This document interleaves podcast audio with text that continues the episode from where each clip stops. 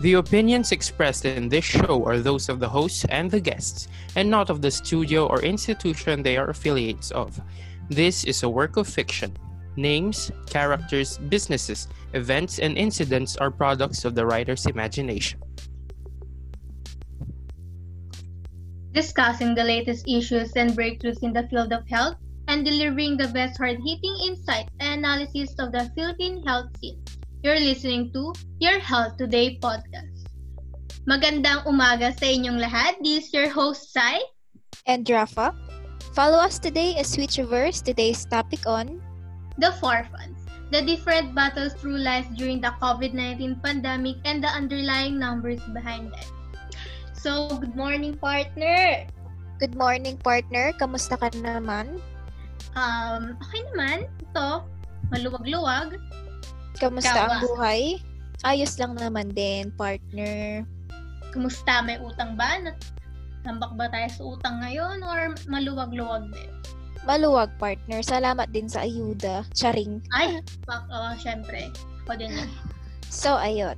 Upang mas maliwanagan pa tayo sa mga nangyayari sa iba't ibang aspeto ng buhay Pilipino ngayong pandemya, narito ang ating mga bisita na siyang magsisilbing kinatawan ng mga grupong pinaka-naapektuhan sa sitwasyon ngayon.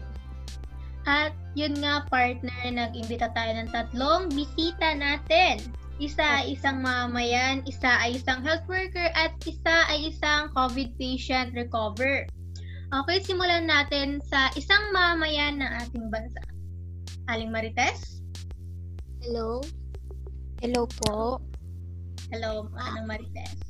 Ako nga pala si Marites Pulbugan, 24 na taong gulang, isang madiskarteng mamamayan ng La Union. Um, Mm. kamusta naman kayo, Aling Marites? Nice-ice Tama. ba? Maayos naman sa awa ng Diyos, unti-unting lumalagos ang sinimulan kong negosyo. Good. Yes naman, Aling Marites. Sigurado naman akong maraming makikinig sa inyong panayam maya-maya lamang. Ngayon naman ay pakinggan natin ang pangalawa nating bisita na tatawagan ho natin ngayon na si Mr. Bayola. Hello po. Hello, sir. Hello, sir. Maaari nyo na pong ipakilala ang inyong sarili. Hello po, ako si Waldo Bayola, 24 na taon at isa akong recovered patient ng COVID. Um, kamusta naman kayo, Mang Bayola? Kamusta? Um, nanghihina pa rin ba kayo or okay na ang inyong katawan? Medyo nangihina pa ako pero paunti-unti na rin akong gumagaling. Ayun, buti Mm, naman salamat ho, naman sa sir. Diyos. At ito na nga, ah, sino pa ba ang mga tutulong sa COVID patient kung hindi ang mga health worker? Nandito si Ma'am Annalyn de Dimartaan. Kamusta, Ma'am Annalyn? Hello sa inyo. Ako nga pala si Annalyn de Macuartaan, 25 anyos at isang nurse sa isang pampublikong hospital dito sa La Union. Hmm, kamusta naman kayo, Ma'am? Ayos naman, eto, nagpapahinga. Rest day ba? Opo. Rest day Ay, namin ngayon. Nagpapahinga si mother. Ay, walang sweldo eh. Kaso walang sweldo. You know. Ito, maraming salamat sa inyong pagpapakilala. Ngayon naman, nakilala na natin ang ating mga bisita. Handa ka na ba, partner? Handang-handa na partner. It's time to talk about your Your health. health today. Ah, hindi tayo sabay, partner. Pero it's Hindi nga okay. talaga. Oo nga eh. Ganyan talaga. Ayun nga. Hindi naman na siguro natin kailangan ipaalam sa viewers at listeners na malawakan ang epekto ng pandemya ito sa ating bansa, no? Dahil lahat o karamihan sa atin ay nakakaranas ng mga epektong ito. Pero, nang mas maintindihan pa natin ang mga tunay na pangyayari sa likod ng sitwasyon, nandito ang ating guest upang magpaliwanag o magsiwalat ng mga pangyayari sa kani-kanilang buhay o trabaho. At uunahin natin si Aling Marites. Bilang isang mamayan, Aling Marites, ano po ang mga problemang nasulubong ninyo ngayong may pandemya nga naman? Eh, simula nang magka-COVID, hirap kaming i-budget ang perang hawak namin. Halos lahat ng ipon na iwaldas ng di oras at paubos na din. Kulang ang pera namin para sa pagkain kaya minsan ay umaasa na lang kami sa ayuda ng gobyerno para matustusan ang iba pa naming pangangailangan. Ah, Mga dahil nga sa dami ng ay sige Sige, Dahil Aling Marites, sa- matanong ko lang kung ilan ba, ilang anak ba meron kayo? Ah, meron akong dalawang anak, yung isa eh sanggol pa naman. Ako. Oh, hirap niyan. Kaya- Sige lang, Aling Marites, ang kwento ka pa para naman malaman natin mga tagapakinig. Eh dahil nga sa dami ng problemang kinakaharap ngayon, minsan ay napapabayaan ko na ang aking sarili. Um, hirap kaming Mm. um, humanap ng solusyon sa mga problema namin kaya ayun. Um, may naisip na po ba kayong solusyon, Aling, Aling Marites? Sabi niyo kasi sa pondo lang kayo ng gobyerno kumukuha ng inyong makakain. Paano na lang pag wala? May naisip na po ba kayo? Ah, meron akong sinimulang negosyo, online selling. Ah, doon ako kum, um, kumikita. Ah, medyo na kahit na um, mas mababa itong yung kita ko dito kumpara sa dati kong trabaho eh mabuti na rin ito dahil may may pinagkakakitaan kami para sa pangangailangan namin. Actually, mabuti yung partner, no? Mga online, ano ngayon? Shop, nga eh. ganon. Tsaka may baby kasi si mother, kaya ano. Oo, true. At dahil nga nahihirapan sa pagkuha ng mga pangangailangan ang mga mamayan, hindi may iwasan ng mga negosyo ay nahihirapan din. Kayo po, Aling Marites, sinabi niya din na kayo ay merong online um, business. Paano niyo patuloy na nasusuporta ninyong pamilya? Di ba ito nalulugi or mataas naman ang kita nito? Ang online selling naman na ginagawa ko eh sapat na para masakop yung mga pangangailangan naming mag-iina. Kaya. Mm. Siguro puro kabataan yung mga nag-order dyan. Di ba? Kung maraming buyers ang Mm. mother, di ba? cart, ganun. Mm-mm. Maraming salamat sa pagbabahagi ng mga karanasan mo ngayong pandemya at maraming salamat din dahil naipakita mo sa amin na subalit mahirap ang buhay, madaming paraan upang kayanin natin ito. Ngayon naman ay kakausapin ho natin ulit si Mr. Waldo Bayola na magpapahayag ng kanyang panayam at karanasan. Sir? Hello po. Hello, sir. Hello mga listeners, nais ko lang sabihin sa inyo ang tungkol sa aking naranasan sa COVID. Noong Marso, nagkasakit ako at gumaling. At sasabihin ko sa inyo kung paano nagsimula ang lahat.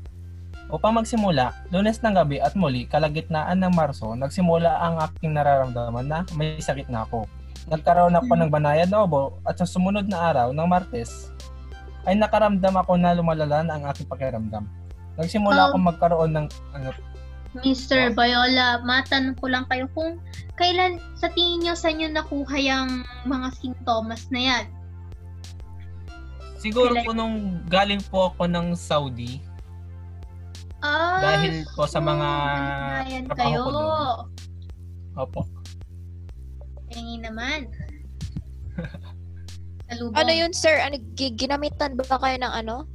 Pamaril noo? Yung ano? Yung Temperature para atag ibang pamarilan. Pamaril noo. Temperature Nung gun.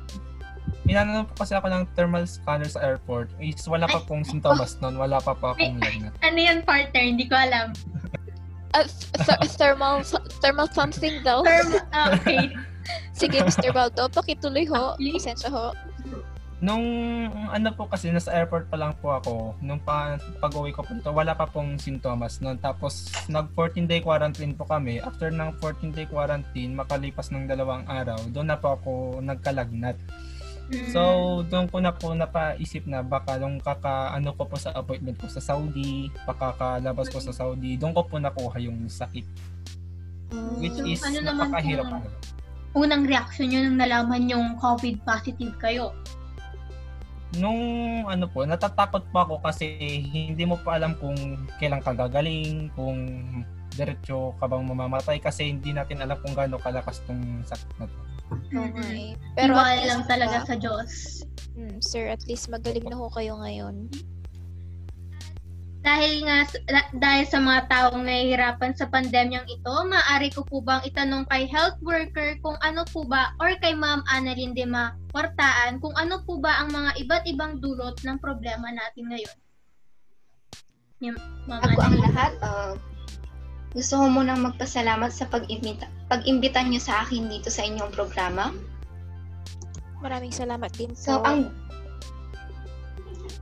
direktang dulot ng pandemyang ito ay ang sakit na COVID o coronavirus disease na isang viral infection na, madali, na madaling kumalat kaya naman nagkakaroon ng travel restrictions sa ating bansa at sa mga probinsya nito. Ang sakit na tulad ng flu ay di kasing lala ng nooy na italang SARS. Ang bilis, ang bilis ng pagkalat nito ay mas mataas kumpara sa nasabing sakit. Kaya naman inaabisuhan tayong magsagawa ng social distancing at sumunod sa mga restrictions. At dahil nga mabilis ang pagkalat nito, di may iwasan na karamihan sa atin ay nasa bahay lang at isolated kumbaga. Sa mga sitwasyong ganito, mas, napapad, mas napapalala ang mga mental health issues ng ating mga mamamayan, kaya naman dapat magka, magpakatatag magpakatatag tayo. Tama nga naman yan. Dapat wag natin kakalimutan yung mga social distancing na yan. Di ba, Kaya partner? Lalo na Oo, yung mga teenager dyan. eh. Di ba? Ang dami makukulit. teenager. Hmm. Ay, wala palang ano. Iba pala yun. At, syempre, hindi dapat natin kalimutang pasalamatan ang mga frontliners, lalo na ang ating mga healthcare workers, especially mga doktor, nurse, at iba pa na nagsasakripisyo araw-araw para sa atin. Kaya naman, narito ang inspirasyonal na pahayag ni Ma'am Annalyn Timakwartaan. Ma'am, So, bago ang lahat, uh, magkukwento muna ako, no? So, bago lamang ako sa trabaho, pero sobrang dami ko nang napagnaanan dahil sa pandemyang ito. Dahil nga sa pandemya ay wala masyadong sasakyan at sobrang higpit pa ng seguridad, di ba? Kaya nilalakad namin ng kasama ko mula hospital hanggang sa kabilang barangay. Ay, ang hassle Ngunit- niyan. Oo. Kaya ngunit nabibigo kami dahil sa higpit nga ng seguridad. Kaya naman, imbis na makauwi at makapagpahinga, pagkatapos ng trabaho ay napapagod lamang kami. Pangalawa ay sa aming mga pasyente. Sobrang nakakaawa silang tignan, lalo na ang mga bata at matatanda. Dahil sa kakulangan ng kagamitan ay nahihirapan kaming i-handle sila at maagapan ang kanilang sakit na sobrang nga namang nakakapanghina ng loob dahil imbis na maagapan agad ang kanilang sakit, ay mas lalo lamang lalala.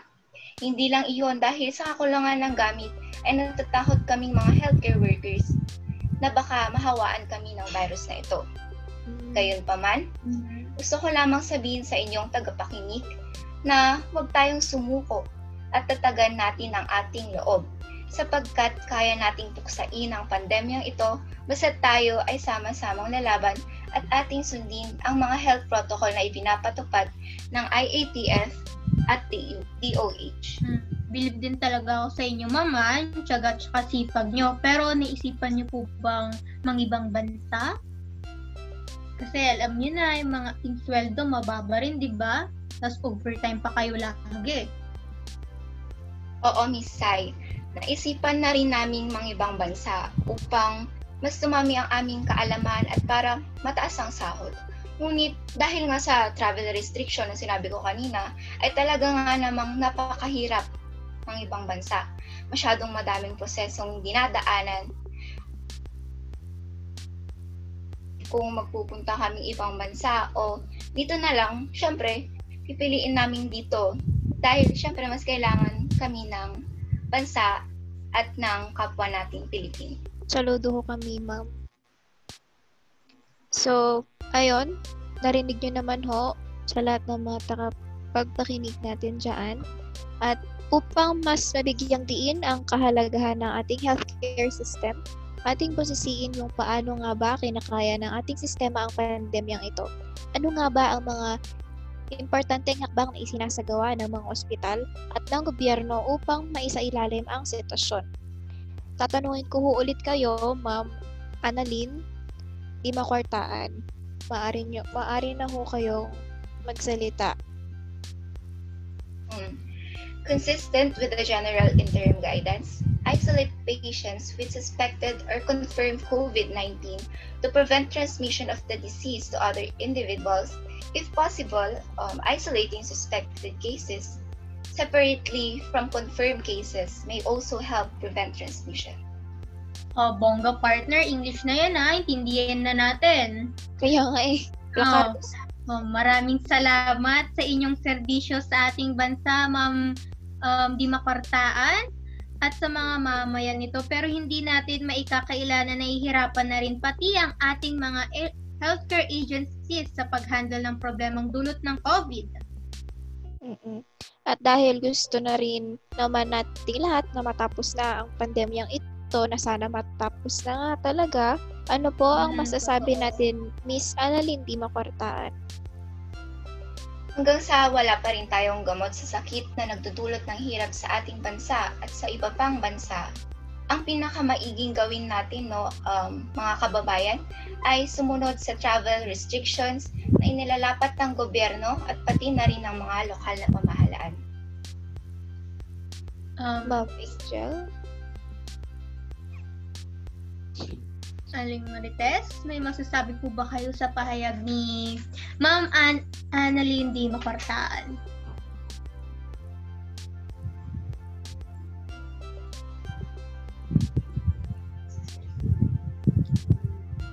Um, okay. Medyo nagkakaproblema ata tayo kay Ma'am um, Aling Marites. Um, Ma'am Arna, ano po ba ang maaari niyo pang maidugtong sa inyong pahayag? Um, although we are trying to cooperate with different sectors of the government, it is undeniable that the system in place is really confusing for the people, especially with lots of fake news and false information in the media. It is difficult to truly manage this situation with the, without the help of the people. Kaya naman po, Mm. sumunod tayo sa mga guidelines ng mga otoridad upang maiwasan ang sobrang pagkalat at paglaki ng dulot ng problema ng COVID-19. Hmm. Paalala lang sa mga kabataan, iwas iwasan ang ating paglalakwatsa, okay? Kukulit pa naman. At maraming salamat sa inyong napakagandang mensahe, Ma'am Di Makwartaan. Kapalido talaga. Lakas makadala, partner. dahil dahil nga kagustuhan ng marami na matapos na ang kalbaryong ito, narito ang ating guest upang magbigay ng napaka-inspirasyonal na mga mensahe sa ating mga tagapakinig. Unahin na natin si Aling Marites. Aling Marites, meron lang po kayo ang 20 seconds. Hello? Ayun nga, um, ngayong epidemya, walang kasiguraduhan kung kailan matatapos ito. Kaya naman, um, panatilihing mat- matatag ang ating loob at diskarte at tiwala lang sa sarili ang kailangan natin upang malutasan ang mga problemang kinakaharap natin. Thank you. Um, Viola, meron po meron po ba kayo masasabing inspirational na mensahe? Hello po. Ah, una po sa lahat, maniwala ka lang sa iyong sarili, maniwala ka na hindi bibigay ang iyong katawan. Pangalawa, pagmamahal sa pamilya, isipin mo lang yung pagmamahal sa iyong pamilya upang maging positibo ang iyong pag-isip. At ang panghuli, ang paniniwala sa Diyos. Kad- kapag may paniniwala ka sa Diyos, malalagpasan mo ang lahat ng ito. Ayan, maraming salamat ho. Ma'am Annalyn? Last but not the least, Para sa aking pamilya at para na rin sa lahat, inyong laging sundin ang mga health protocols na pinapatupad. Maging matatag kayo at panatilihin nyo laging malakas ang inyong mga pangangatawan at mag-ingat kayo lagi. So, ayun nga po, narinig natin ang kanilang napakagandang mensahe, di ba? Sabi ni Aling Marites, katulad kong mga mamayan, huwag tayong mawawalan ng pag-asa ngayong may pandemya. So, katulad naman ni Mang Waldo na naging COVID patient at naging COVID survivor, wag na wag din kayong mawawalan ng pag-asa dahil gagaling rin kayo. At last but not the least, ang mga health workers natin at syempre ang mga mamamayan pinapaalalahanan ni ah, Aling Di Makortaan na um, Sumunod. lagi nating tandaan yung mga pinapaano sa ating social distancing. Okay? Para ma mais na itong um, umayos na tayo at may iwasan na natin ang dagdag pang mga pasyente ng COVID-19. Ayun na Ayun nga. na. Mas naliwanagan ba ang ating mga viewers o listeners sa sitwasyon natin ngayon? Hmm, mukha naman, partner, di ba? Oo nga eh. Thank you very much sa mga tumutok sa episode ngayong araw na kung saan ating pinag-usapan ang pandemya at ang mga epekto nito sa buhay na pinaka naapektuhan ng pandemyang ito. Maraming salamat ulit sa ating mga guests. Maraming salamat. Walang ano